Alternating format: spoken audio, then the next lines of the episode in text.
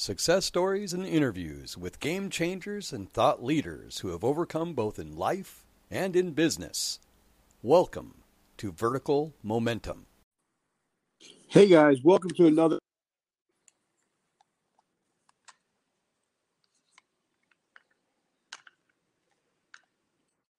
It's going to be another great episode because you know we always talk to game changers and thought leaders, and this gentleman is both.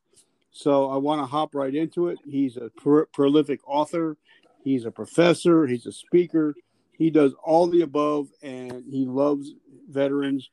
So this is going to be amazing. Get your pen and paper out, Professor. How are you doing today? I'm doing real well, Richard. How are you doing, sir? Good. Uh, so you're from you're in Hawaii right now and by the way, I love the University of Hawaii's football stadium. It's truly amazing. Yeah, well, I think they're getting ready to do something with it. Maybe tear it down and start over, or refurbish it pretty significantly. I'm actually I'm actually at the branch campus in Hilo, so I live on the Big Island, uh, on the east side of the Big Island. Yep. Oh, okay, so now, uh, where were you from, and where were you born, and what was what were you like as a little boy? All right. So my my story. So um, my father was a physician. So I was born while he was in medical school, and so we had a lot of moves right after that. So residency, postdoc, first couple of jobs. Plus, he was in the Air Force. So this was the 1960s. Um, in 1969, my father, I mean, he had all the training and, and, and various um, assignments, but eventually he was deployed to Vietnam so my father was a Vietnam veteran, and that's what I grew up in was kind of the shadow of, of the Vietnam War into the 70s as the war was winding down. And so I grew up with a lot of awareness of, of veterans, um, a little bit about what, what, what war meant and, and, and how it affected some people. Um, now, I also want to mention another person who was very important to my childhood was my great grandfather, and he was he was close to 100 years old when I was about 10. And one of the things I like to do is sit on his lap and talk with him about his experiences. Uh, and one of his early life experiences was he is a veteran of the Spanish American War, and he had fought with the Michigan militia at the base of, of Kettle Hill, the Battle of San Juan and Kettle Hill. So I got his story, which was truly remarkable, not for the combat, but for what happened afterwards. So, if, if okay, Richard, I kind of like to tell his story because it has a bearing on on my on my definitely. Story. This yeah. is your time, so let's just hang. We're just it's like two brothers just hanging out, having a cup of coffee. Roger that. So, um, so my grandfather and his whole unit were brought. It was a very short war in Cuba. It was three or four months, and he was brought home, and they were all sick they all had malaria, dysentery, whatever. They didn't even know what they had. They were just malnourished and, and sick. And they pretty much got mustered out at the dock at on, on Long Island and we were just kind of dumped there and told, thank you for your service, goodbye. And my grandfather didn't know how he was going to survive because he didn't have much money and he was in very bad shape physically. He was very sick. And guess what? It wasn't the VA, it wasn't the government, it was a a private citizen who came down to the dock. It was a wealthy New York uh, socialite, I guess, who came down with her horse and buggy and her butler, and she took the five or six sickest guys and took them home, nursed them back to health for two or three months, and then helped them get home. So that was a powerful story for me, and I think the, the I guess the point I would like to make here, and I never served. I'm not a veteran myself. I never I never served but I think the, the point I want to make is we have a society that's really separated from veterans. The divide is huge. And it's not good for our veteran community or our active duty community. It's not good for, for our, our society at large, this divide between military and civilian. And one of the things that I find really sad is, you know, the VA is a large behemoth of an organization, the largest healthcare organization in the world. I worked there myself for 15 years, and it's you know it, it, it does what it does, and that's fine. The problem I'm I have with our society is, is we do not accept the responsibility at the individual citizen level. we think the VA, oh, veteran VA, they handle all your problems. We don't really need to do much for you. And obviously, there are philanthropists and there are foundations trying to fill some of this space, some of this gap. There are many individuals. But by and large, our society is really unaware of what our military has done for the last 20 years and how it's affected the, our service members. You know, and like I said, you know, I've had I have two podcasts now. I've interviewed almost 250 different um, veterans and different uh, doctors of psychology, and it's amazing. Like you said, you know, most people will think, you know, they hear a commercial, oh, you know, the National Guardsman, you know, two weeks out of the year, one, one Yeah. weekend.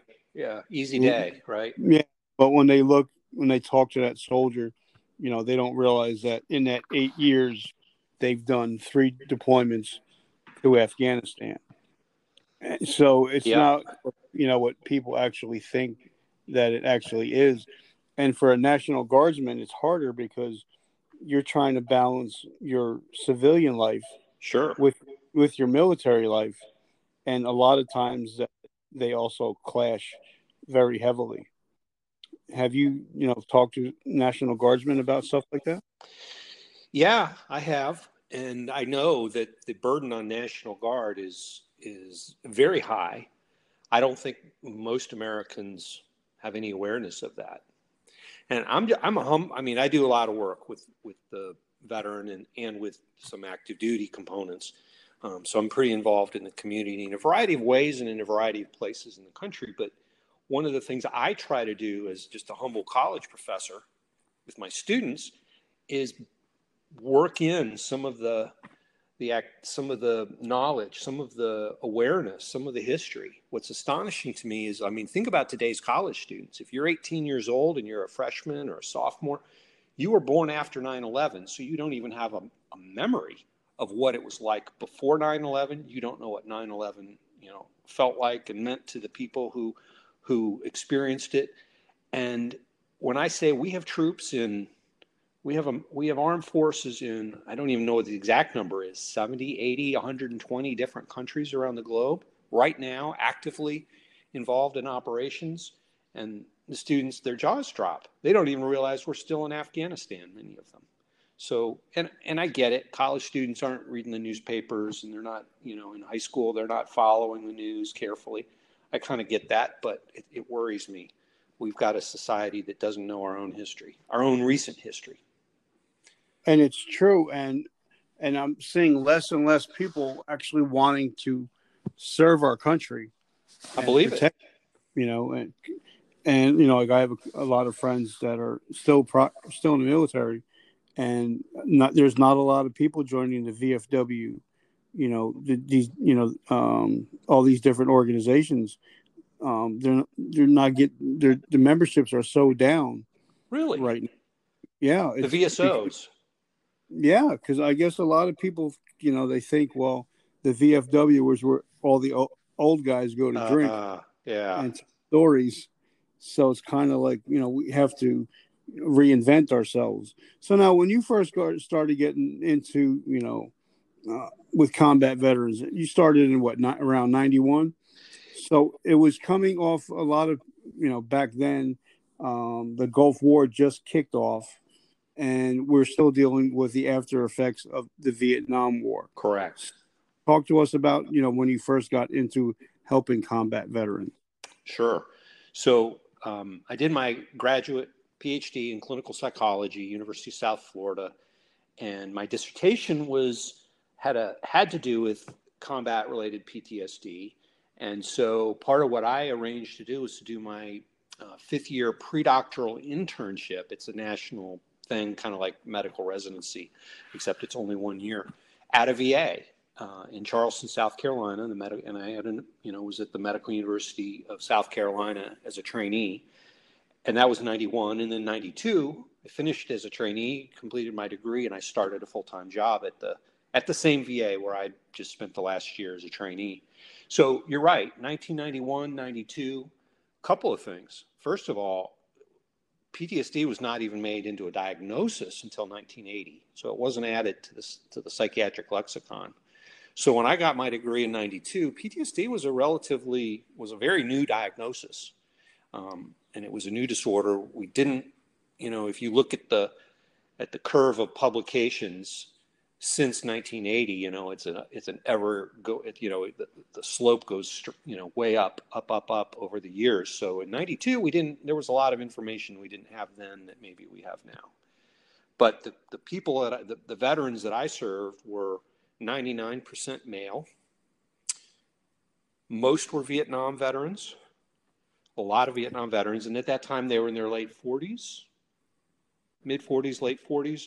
Uh, I saw a lot of a lot of Korean War veterans, a fair number of World War II veterans, and we were just starting to get a small trickle of the original or of the first Persian Gulf War, which had just just ended. And I think it must have been pretty interesting talking to the, that veteran about the Spanish American War. I'm sure that had to be like, wow. People don't even think about hear about that anymore. Yeah, you know? yeah. Well, that was my grandfather, so of course a lot of that was family history, and and you know he was a special person in the family. But right, I mean we we've we've had we have we as a nation we've had a number of very significant wars, but also a number of very small wars. I don't think it to the individual soldier, I don't think it matters the size of the war. It's the experience of being overseas in a dangerous uh, in a dangerous place, fighting fighting a war. Um, I don't think it. I'm not sure that it's necessarily truly fundamentally different if you look from the Civil War through any of our wars. So you know, as we all know, you know, we we always hear about the number 22. You know, but you know, because um, all the people that I've talked to and had on my shows, you know, the real numbers are uh, upwards of 35 first responders a day commit suicide, including 22 veterans and two active duty soldiers um, commit suicide every day.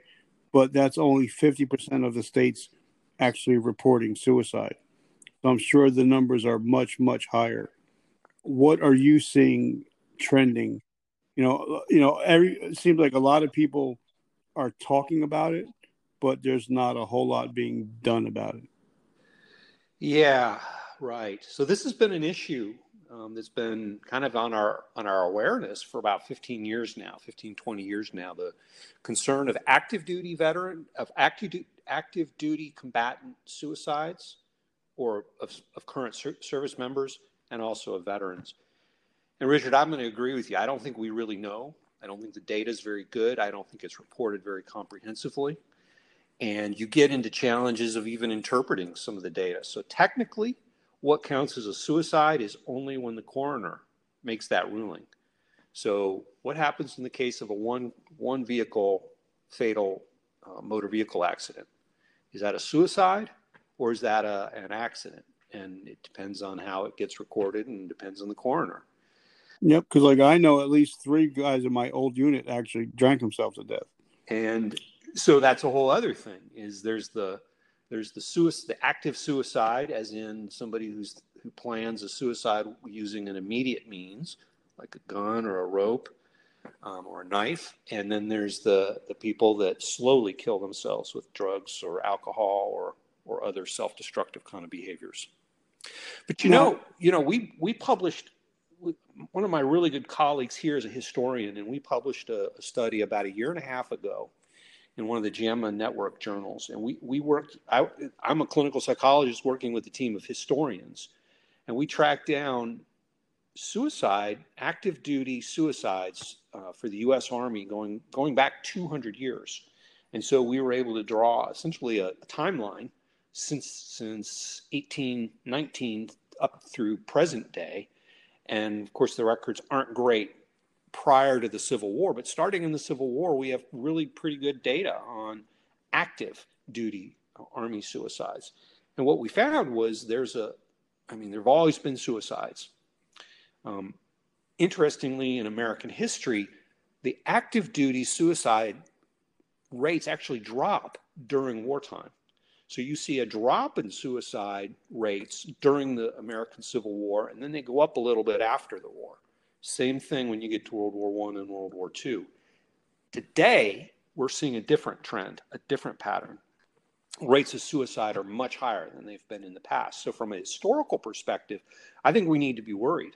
I think we need to be very worried. What's happening now is is an ahistorical pattern. So now, you know, I, I've seen that you've talked to, you know, you've been involved with the VA and all these different organizations. So when they ask your opinion on what we can do to help save more lives, what is your response? I know it's hard to, to make a canned response, but no, I have a response. You know, for the people that are listening, you know, what is what can we do? What are are we able to do? Yeah, and, and I do have I do have some thoughts on this, and certainly not a person not a perfect answer, but but one thought I I have is for veterans, and you can tell me about this, but as a veteran, when you leave the service and you come and you you're sort of welcome back to civilian life, civilian society, is it a welcome, or is it a uh, is it a cold bucket of water that's dumped on you? Eh, you know, everybody's transitioning story is different. Right. But, you know, it's kind of, you know, like in the military, we're taught, you know, you train until the mission is complete. And then when a military, ex military personnel takes a job in a civilian sector, it's kind of like, all right, half hour break, lunch, and then we're out of here at four o'clock. And there's still work left yeah. to do. Military guys like, wait a minute, we're not done here. Yeah, we still got work to do. So a lot of times we just, you know, it's kind of like when I talk to a lot of guys and get out when they get out, they put out their resumes and it's all full of, full of military jargon. And you know the reader's eyes glass over. Right. How do you translate that? And then they just throw it into the pile. We're like, oh, I, I don't understand it, so yeah. I'm not uh, look at it. So you know, a lot of that happens, and if you you know like if you've been in the military and like me, I was a tank commander. There's not a lot of jobs out there that's looking for tank commanders. Yeah, right. So you kind of like have to find your way in in life, and I think this the hardest part for me was, you know, I was in for 23 years, Holy and my whole thing was be Sergeant Kaufman, and then when I got hurt and they medically discharged me, well, who am I now? Right. Who are you? What's your mission? What's your identity? What's your purpose? Who's your tribe? all those questions smack you right in the face. So, yeah. so what? I, well, let me give you a chance to finish, Richard, and then I'll go back to the suicide question. No, I, am saying you know everybody transition story is different, right. but you know, like when I got out, I thought, hey, the world is my oyster. I'm a veteran. I'm going to get offered so many jobs, and they're like, mm-hmm. okay, you're a veteran. Okay, so what? Here, here's a free meal at Friendly's on on, on Veterans Day. Have right. a great day. Right. Right. Yeah. Thank you for your service. Exactly. Um, yeah, there's a lot of kabuki out there, a lot of kabuki theater. What? So here's my thought suicide prevention efforts are, are mostly bullshit. There, there's very little evidence that a, a so called suicide prevention program works at the population level. Hotlines, who calls them? Really? I mean, really, not very many people call them. I've worked on a, on a hotline, never got any calls. I, I did three years on a, as a hotline, a volunteer when I was in college, and never got a call. Um, and that's not and that's not the only piece of evidence. That's just my own anecdotal experience. But the, specific suicide prevention efforts don't ever seem to work. So you know, President Trump started a, the Prevents Committee, and I forget what the acronym Prevents stood for, but it was basically an anti-suicide committee, and they spent a year or two um, convening and meeting and doing things, and they released a report and patted themselves on the back, and it was all done. So I don't even know what they actually did, but um, I don't think suicide prevention works. Here's what I do think would work: um, a fundamental reshift of what the VA is and, and how it functions and I would I would even start further down upstream than that by you know this is again if I were in charge of everything and could could make the policy recommendations. I think we need a national service mandate for all all young people at, at some point in their early adult life. National service in the military or education or humanity, humanitarian efforts, you know, a lot of different things. It doesn't have to be military service, but I think we sh- we could take a page out of the out of Switzerland or Israel, and really, I think strengthen our society by doing that, and that would be good for all of us, good for our entire country and society if we did something like that. And I think that that would have eventually have the effect of helping veterans be more understood and more more well received by civilian society. Now, the other thing I'm going to say is we are doing a disservice to our veterans by saying, Richard, you, I think you have PT. I'm, I'm the VA speaking here. Richard, you have you have PTSD, and we're going to treat you for that. There's disability for that, and but the problem is we don't really expect you to get better, and that's the message the VA often sends folks. PTSD is a life sentence. There's the very common narrative in American society that veterans are broken and we feel sorry for them. I, you know, I don't think that's a very productive approach for anybody to take. PTSD is a treatable condition. You can get better. Um, the problem is, and here's my second problem with VA, and I a lot of problems with the VA. I worked there for 15 years, left in 2006, and so I feel like I have a enough awareness to be be critical of the VA in certain ways. They have not gotten to the point where they can understand that it's not just about PTSD.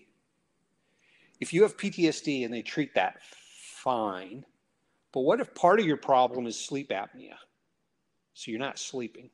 And what if part of your problem is you have low testosterone? And what if part of your problem is you've got traumatic brain injury that the VA doesn't recognize because they don't understand what blast wave exposure does. They don't understand that pulling a trigger, um, firing a rocket, normal activities in the military, things that we don't think of as being in causing injuries, but they do, and the VA is not is not caught up on that. So my problem with the VA is treating PTSD in isolation from all the other things that are going on in, for many veterans is just not that useful. There are pathophysiological things happening in a veteran's body that are not going to be treated by going in and having a, conversations with a psychologist or taking five, six different, seven, seven different psychiatric medications. There's so much stuff I can get, I want to get into, and I'm so grateful to be able to talk to you today. Yesterday, I had the honor and privilege to talk to Doc, you know, Dr. Shauna, and we were talking All right. about Yep. Shauna Springer. yeah, I know yep. her. She's good. She's her, written a nice book. Yep, yeah. her book was amazing, and I'm actually I was actually um, me and her episode is going to come out on March 10th. We did an episode together. Okay. And, yep. You know, we're talking about mental health issues, and you know, in one of her books is is called you know one of her chapters is called "How Dare You," to where you know we're, we're carrying around guilt you know, because most people, the human psychology is not supposed to see things that a lot of military personnel have done or have seen. And, you know, like I told, like I said, I'm not a professional at all. I'm only a ninth grade, ninth grade dropout, but I've, you know, been doing this a while.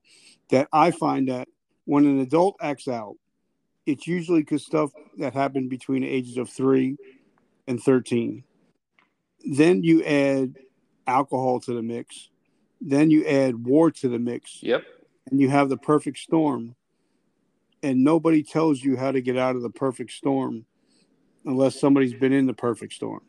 Well, let's add more to the mix because sleep apnea means you're not sleeping very well. Even though yep. you might think you're sleeping, you're not getting the quality of sleep that you need.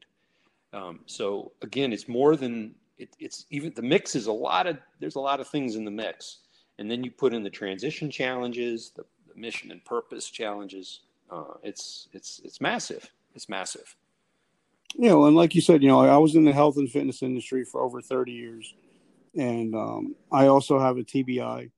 But also, people don't realize like I was in tanks for over twenty years. Every time you you launch a round round down range, your your body's moving, your head is moving, even though they give you a cheap CVC to wear, yeah, you're still getting yeah. some issues. And you know, like I'm very big on. I wish the VA would actually start talking to soldiers about TBIs and eventually, you know, CTE, because I think a lot of people have gone undiagnosed that have committed suicide because of having CTE. You know, I agree, and and Richard, can I tell you, it's it's even worse than that, and it's more complicated than that. Um, so, could I just give a, a little, uh, maybe a two minute primer on TBI? Oh no, I'm, I'm I'm enjoying this. I'm so grateful, and I'm actually learning a lot. So thank you. Right. So there's two different types of TBI, and we only talk about one of them the VA only really seems to be aware. And I don't, you know, it's not fair of me to say the VA as if everybody in the VA is the same. Of course, there's there's there's a wide range of experiences and expertise, and and so it's not being missed everywhere. But there's two different types of of brain injury. One is the one we're familiar with, impact forces. You get hit on the head, you get punched, you fall off off the back of a truck.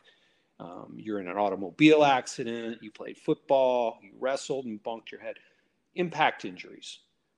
Hit your head with a, with a force, it, it, rat, it literally rattles the brain back and forth. It, it floats, it, it, it, it essentially whip, whiplashes back and forth inside your skull, and you get bruising, physical bruising of the brain. That can lead to a concussion, and those add up over time and can lead to what we, we now are calling chronic traumatic encephalopathy or CTE. The problem with that is, we can't diagnose it while you're alive. It's only recognizable on a post-mortem brain study. So that's the, that's the bad news. All we can do is is record the history of, of impact forces and then look at deficits, cognitive de- deficits. Now, let me tell you, there's a second type of brain injury, and that's the blast wave injuries. A completely different type of injury. It's not an impact force. It's the blast waves actually go through the soft tissue of your body. It's a shearing force. Now, it might it, it, it's also a physical force. It'll knock you down. It can knock you down or push you over, but it's it it will go through your through your body. So it goes these goes through the brain, through the lungs, through the all the delicate muscles in inner in, middle and inner ear uh, ear organs. So it, it destroys things without leaving any mark that we can see. And as of about five years ago, in 2016, there was a paper published by a pathologist at Walter Reed, Daniel Perl, phenomenal guy, terrific work. He was working with the brains of folks who had who had died but had massive records of historical records of blast wave exposure. And what he found in his postmortem studies was a completely different signature or signal in the brain, if you will. The, the CTE is, is, is marked by a buildup of tau proteins. This blast wave exposure is marked by, a, and it requires a whole different type of approach to find it and look for it, but it's scarring. They find scarring in the glial cells of the brain. So they've now named this interface astroglial scarring. It's a type of brain injury, and we're just now starting to, to, to wonder hmm, it seems to affect the pituitary because hormones are affected. We think it, it may contribute to sleep apnea, which is a, a an easy, a relatively easy condition to treat, but if you don't treat it with the, with the proper proper steps, it's going to leave you exhausted uh, because you're not getting the, the REM sleep or the or especially the slow, deep, deep, slow wave deep sleep that we need. and you know, and I totally get that. You know, because when I tell you know when I when I was personal training people that you know your body doesn't grow in the gym, it grows as you sleep and you and that's recovery, when recovery right. You, you know that's when you, that's when your body actually uh, recovers. And then if you're not getting sleep, then you're getting hopped in, hopped up on energy drinks and caffeine. Yeah. And then and then that screws you up also. Yep. So it's like one thing, and it just leads to the next, to the next, to, to, and it just becomes a chronic. You know, it's kind of like get up, go to work, pay the bills, get up, go to work to pay the bills. You know, yeah. and it, your body just ends up wearing out, just like anything else. You know, what you said was a moment ago is super important, and it leads into what you what you just finished with, which is recovery you don't build your muscles don't grow while you're in the gym. They, gym. They recover. They they grow while you're recovering, and they don't grow very well if you're not recovering. So I think we've got. I mean, I think that's a whole problem for a lot of a lot of our service members and veterans is they're they're not recovered. Um, and that requires Yeah. recovery requires sleep. It requires rest and relaxation. It also requires a good diet, healthy diet, um, healthy lifestyle. You know, minimizing substances and and whatnot, taking care of your gut health, exercising um, appropriately, but not overdoing it, and leaving the time for rest and recovery afterwards. So now, okay, now you know we talked to a lot of people. You know, we get diagnosed with with T, a TBI or post traumatic stress. Um, what are something some of the things that we can do besides you know the narcotics? Besides you know getting hopped up on on different drugs or alcohol, what are some of the things that we can do to help you know per, help our brain a little bit? Like me, I found that I had sleep problems and I was taking a certain medicine. I'm not going to say from who or where, but I noticed that I I started taking three milligrams of melatonin a night. Mm-hmm. Slept so much better. Yeah, I got so much better rest. yeah. I got Yeah. into deep REM where I started dreaming again. So, what are some of the things that we can do to help start improving our quality of life? Good question. So, well, there's there's the the things that we can do for ourselves, lifestyle, habits, etc. And then there's the, the clinical side, the treatments that we can search out and find. And and so both are important. Um, I would say let's start with the with the self management, if you will, the things we can do for ourselves. So I, I in my when I the guys that I coach and work with, I try to get them to understand. Let's let's prioritize sleep. Let's prioritize your gut health. And and let's do both by prioritizing reducing inflam- systemic inflammation in your body. So chronic and chronic systemic inflammation. Let's let's put that on the list of things we want to we want to reduce, um, and that will bring massive improvements to our health everywhere. So let me just explain.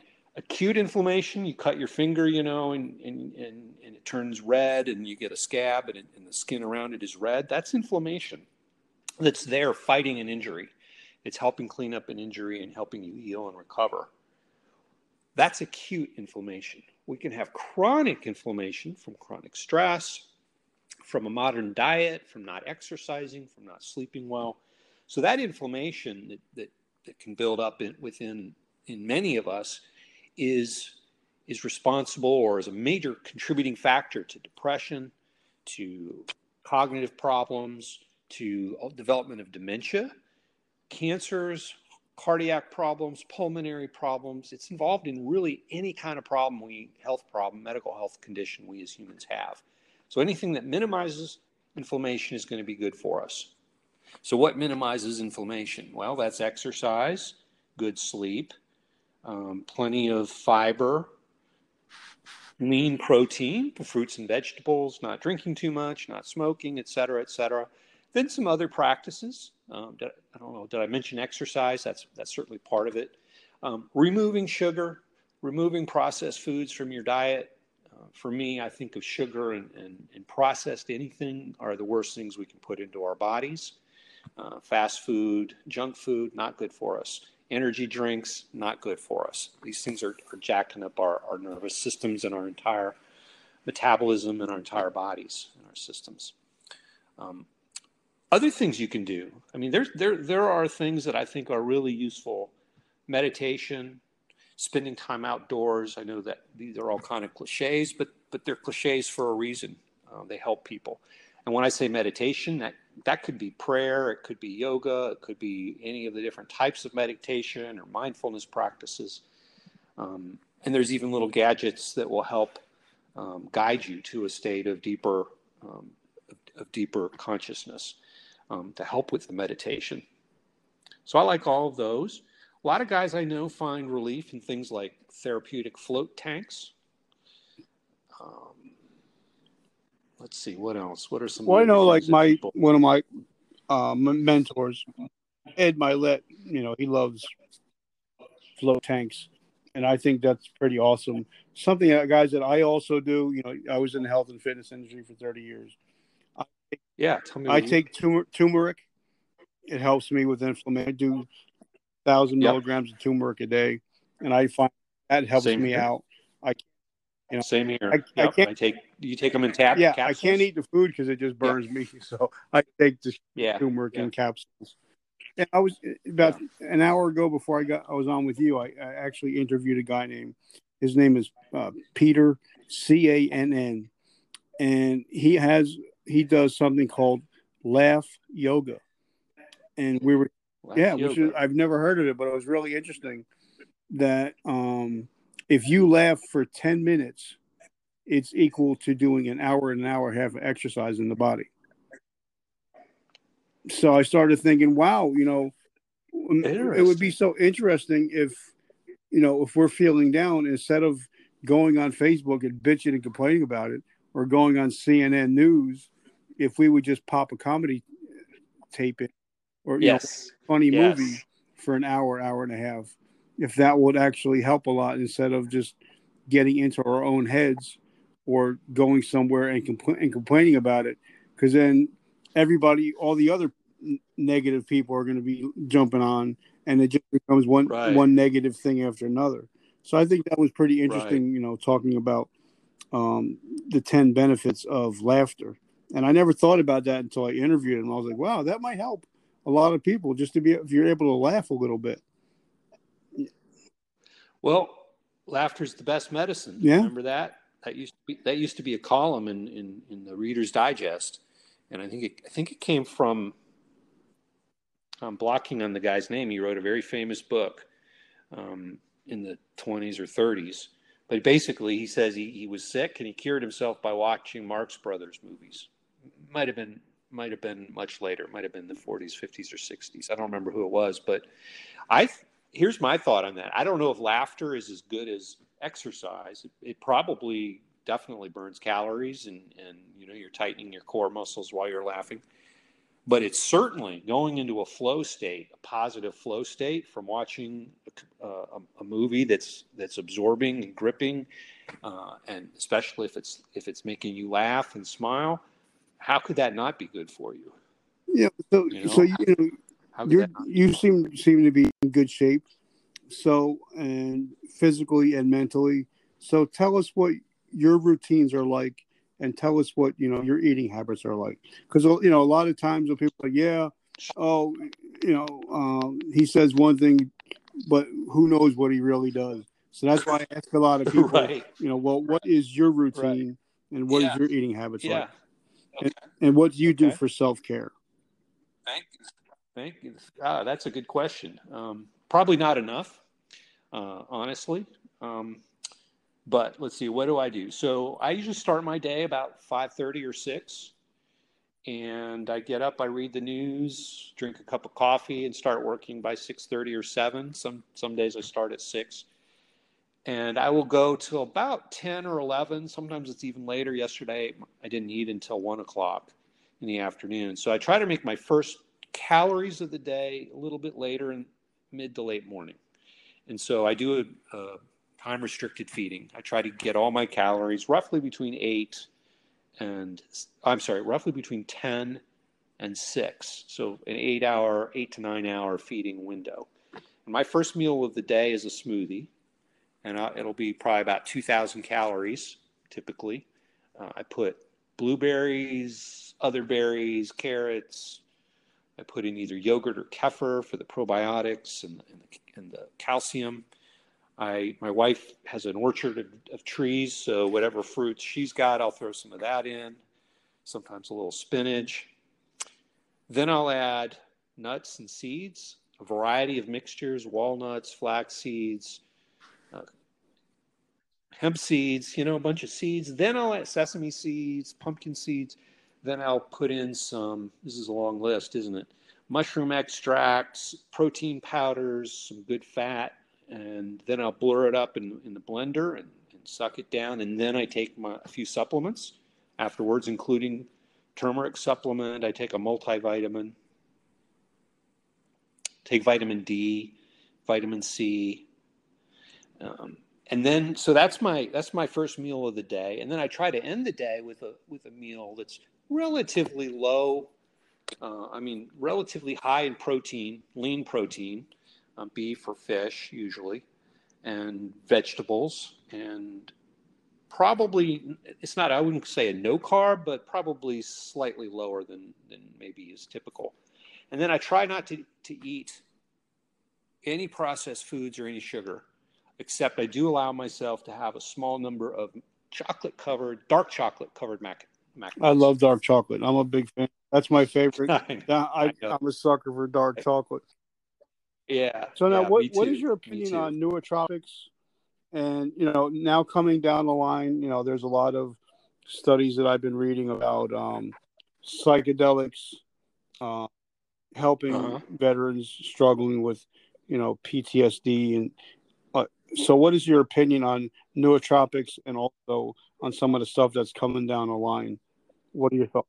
Psych- yeah, psychotropics, psychedelics. Um, psychedelics, I'm really fascinated by. I have no personal experience with them myself. I've never used any psychedelic compound.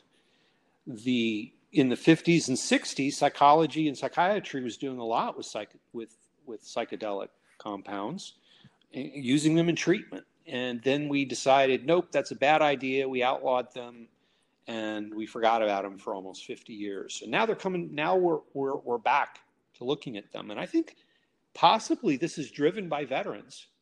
I think probably the last 10 years, veterans have been exploring and looking for answers, and dabbling and experimenting. There, there's a program in Mexico that welcomes veterans to like a three-day retreat that involves a couple different types of psychedelic compounds. And I know a number of guys that have gone down there and had a really great experience. They describe it as game changing. I'm not necessarily pushing it, but it, it, it is something that some guys have found to be helpful. Now, to bring this back around to modern science, the fields of psychology, psychiatry, mental health, we are now doing clinical trials all over the country using psychedelic compounds. Ketamine, sometimes known as Special K on the street, ketamine has been used for a long time in emergency surgeries as an adjunct to anesthesia because it creates sort of an otherworldly experience that distracts people from the pain and suffering or the potential of their own impending death.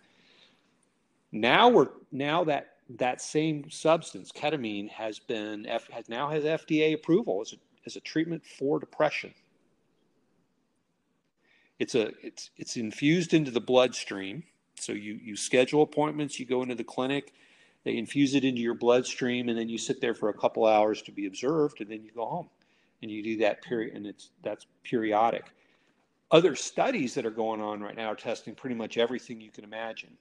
Um, there are clinical trials for PTSD with, that have been that have used MDMA.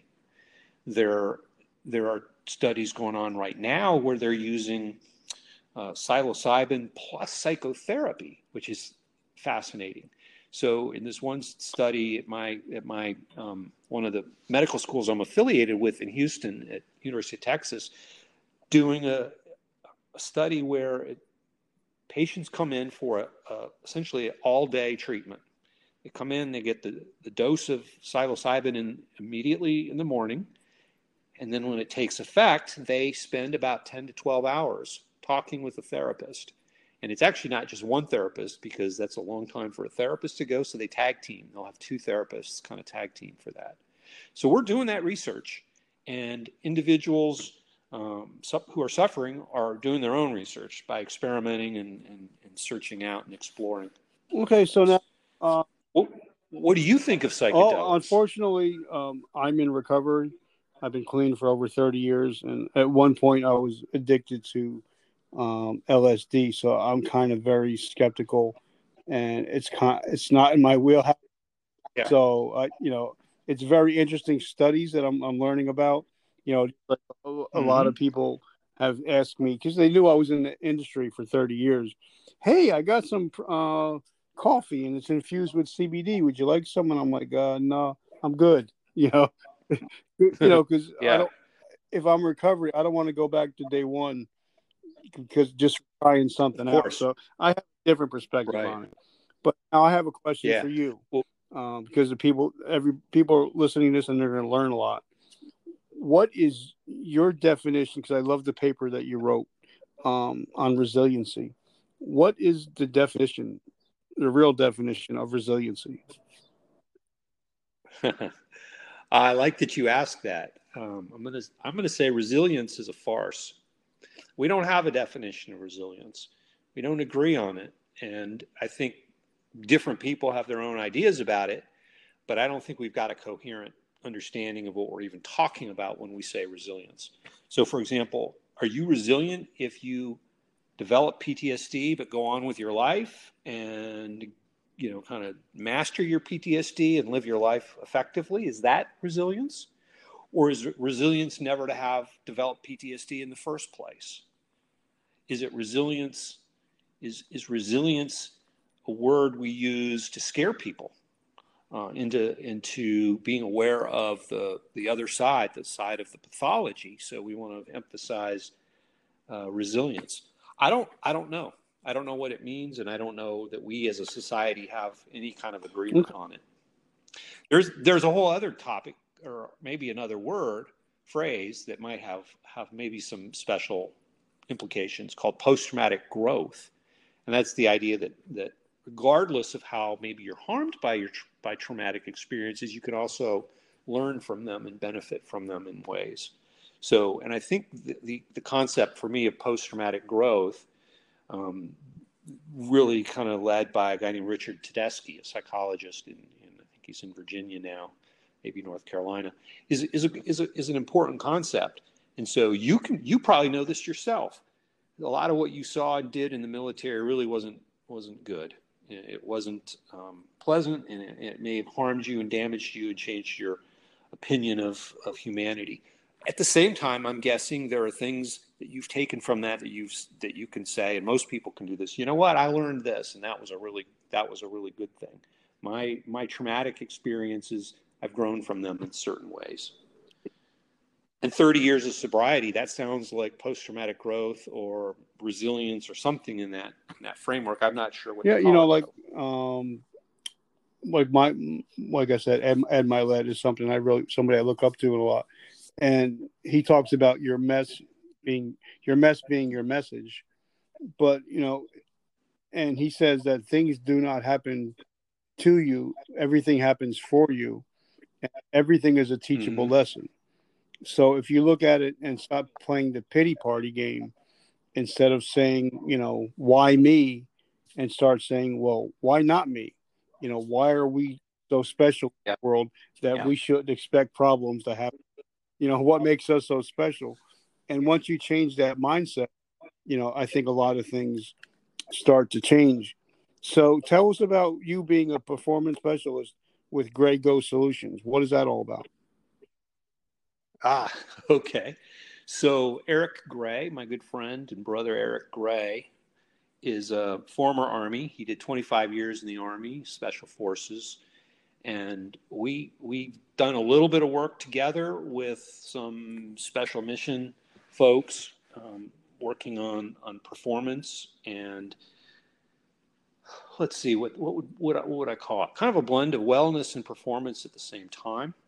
So working with guys or groups or teams to help them understand. First of all, we, we talk about some, I actually do some assessments, uh, including some cognitive assessments, so that we can be, so that we can start by saying, okay, so where are you now? Where are you psychologically? Where are you physiologically? What do your hormones look like? What is your neurocognitive functioning abilities, strengths, and weaknesses or deficits? and trying to put it all together then to help the individuals with their performance. And I, and I would say you could do you could apply that model to anything. What what we've been doing is we some of our work has been with some of the folks, some of the um, some of the operational medicine folks that do tactical tactical medicine, like like like the folks that have been bringing Americans home from around the world, um, the guys that evacuated Wuhan, China, uh, a year ago or a year and 13 months ago when we were first hearing about COVID and things like that. Um, I've done a little bit of coaching with active duty guys who are who are prepping and preparing for various, um, you know, milestone unit selection programs and things like that. Um, I, I view it, you know, I, I view it as two sides of the same coin. We can view we can view you as needing clinical services, clinical care, medical care, and I kind of think of that as being kind of to the right of of some point on a continuum.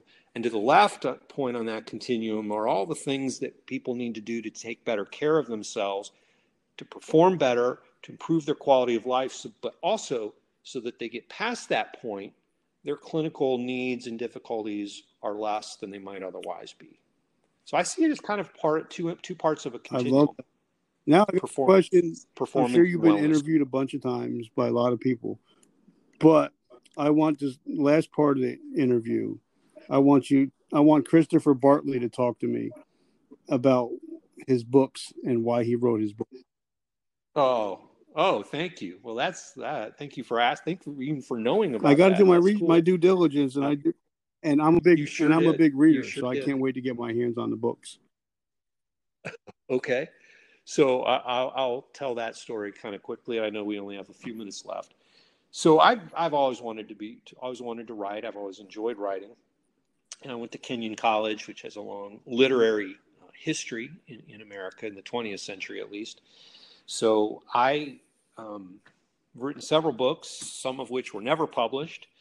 Um, in 2009, I, I somehow landed a, a, British literary agent, and my first book was published in 2013. So I've, I've written eight novels under the pen name Christopher Bartley. I'm not trying to hide myself. It just, I don't know. It just, my agent suggested that might be a better name to write under. So that's fine. It's an inversion of my okay. first and middle name, Christopher Bartley yeah, that's where that name that's where the name comes from. Um, so my my middle name is Chris. Bartley's my first name. So I like I grew up reading the classic hard-boiled mysteries of Dashiell Hammett, Raymond Chandler, um, Ross Macdonald, and many many John Macdonald and many others, and loved all the movies, the Humphrey Bogart movies. Um, still do still read those books, still watch those old movies. So I wanted to write a book that I would enjoy reading. So my books, I've written eight, actually nine, one hasn't yet been published, um, about a bank robber set in 1934. So it's they're hard-boiled crime novels written kind of in the style of some of the older hard-boiled crime writers of of the earlier half or part part of the 19th of the 20th century. And really, my stories are about one bank robber in particular, who, but this 1934 is a very specific historical context. So, my real goal is telling stories about America from the perspective of a, of a professional criminal um, who's kind of a bad guy, but he's also the good guy of the stories. And so he's the narrator in the stories, and he has these different experiences with organized crime, with other criminals, but also a lot of intersection with societal issues related to race, politics, um, corruption in, in federal and, and, local government corruption, as well as just talking, as well as just describing and telling stories of ordinary Americans. I love that. So now the last two questions I have: How do we find you? Um, how do we get in touch with you? How do we order your books? Well, all my books are on Amazon. So you can order paperback or Kindle books off via Amazon. I will say the eight books kind of go in order, but throughout the course of a year, so they're timed to historic, they're pegged to historical events, but they're not really. They're each each book is an independent novel, so you don't have to start at the beginning necessarily. I also published a, a separate, different type of book that's that's that came out in 2019 fall called Season Past that actually involves a novella I wrote almost 30 years ago. So, a book that I wrote in my youth, and then I wrote a couple other books to go with it. So, it's two novellas and a short story. They're set in different times, but they're all kind of love stories, but also stories of, of a veteran, combat veteran struggles after the war, after their wars. So, one is about a Civil War veteran set in 20th century, turn of the century. One is about a returning GI after World War II and the last short story is kind of a love story to my wife. Um, it's a story about, it's actually a true story about a day of a hike we took in Tent Rocks Park, uh, New Mexico. It's near Albuquerque, New Mexico. And we met a fellow up, out there and we just had a conversation about, he was a Vietnam veteran and we had a long conversation with him that was, kind of meaningful, powerful, and so third story is Cool. just that day. But they're all on Amazon, and So how do we find you if question we want to get in touch with you about coaching or anything like that, or even just to find some of your your your writings so we can actually start getting better and getting healthier mentally? Well, my sci- all my scientific writings are available on Google Scholar or Medline. I mean, they're all they're all public access. If there's a particular paper you want that you can't find, you could send me an email. You could reach out to me. You can find me on LinkedIn as well. Um, So how do you say your last So- name? yeah. Uh, my last name is pronounced Free, as in Uh, F R E. 'cause we have a- My and- my yeah. my teachers, my kid's teacher, swimming teacher, he's spelled the same way, but it's Furu. He he says it's Furu. That's what I was like. Wow, like, Okay. that'd be interesting. Yeah, it, it's fair enough. It, it, I mean, you can't look at it and know how to really pronounce it. It was changed at Ellis Island, so my great grandfather's name was would have been spelled F R U with an umlaut over the U and then H, and it, it, it the word means early in German, and it's pronounced very differently. I won't even try to pronounce it because I make a fool of myself. But it was changed at That's Ellis cool. Island. And you know, a lot of people don't realize how many things got changed. Like I've had, I got like three different spellings of our name, all from Ellis Island, and they all came on the same day. It was just like whatever they, whatever they decided Yeah. to write, that was what it was. Right, whichever line you were in, you got Yeah. that, that person's pet pet pet translation. So, last question is, you know, since we live in a crazy world, you know, with We do. COVID and we We got do. grandparents teaching homeschooling kids, and so if I ask somebody to Yeah, do something in, in the next seven days, they're likely not going to get to it. But if I ask somebody to take an actionable step in the next 24 hours, they're more likely. So if somebody is struggling with, you know, depression, uh, PTS, what is something they can do in the next 24 hours to start to get help? call, make a phone call, pick up the phone, or better yet, talk to somebody you love and trust in person. Let them know you're hurting. Ask them to help you get help. The easiest place to start is with your primary care doc. Primary care docs triage everything in the world, and they will they can do they can take steps to help you in the moment, acutely, but they also also can can make whatever referrals are necessary to the specialists that they see as necessary. So, talk to a friend, talk to a loved one, a trusted one, talk to a primary care doc, and of course, if if it's truly a, a an absolute emergency, call 911. I love that. Thank you so much for hanging out with us today. Oh, I Richard, thank appreciate you your time, and uh, I've learned a lot, and I can't wait to delve into some of your, your teachings, and I can't wait to pick up your books. I'm so excited, and I'll put and I'll put all those um, everything, and I'll put them in a liner note so people can can get in touch with you and and, and um, pick up your books and whatever else you got going on. Oh, thank you. Well, that's awesome. Appreciate it. And if you ever want me to come back, I'd love happy to. come back. Thank you so much, and have an amazing day. Have have a Richard. great weekend. Hi, brother. Okay, Bye. you too, sir. Take care. Bye bye. Thank you for joining us today. Please hit subscribe and share. Please feel free to leave us a comment.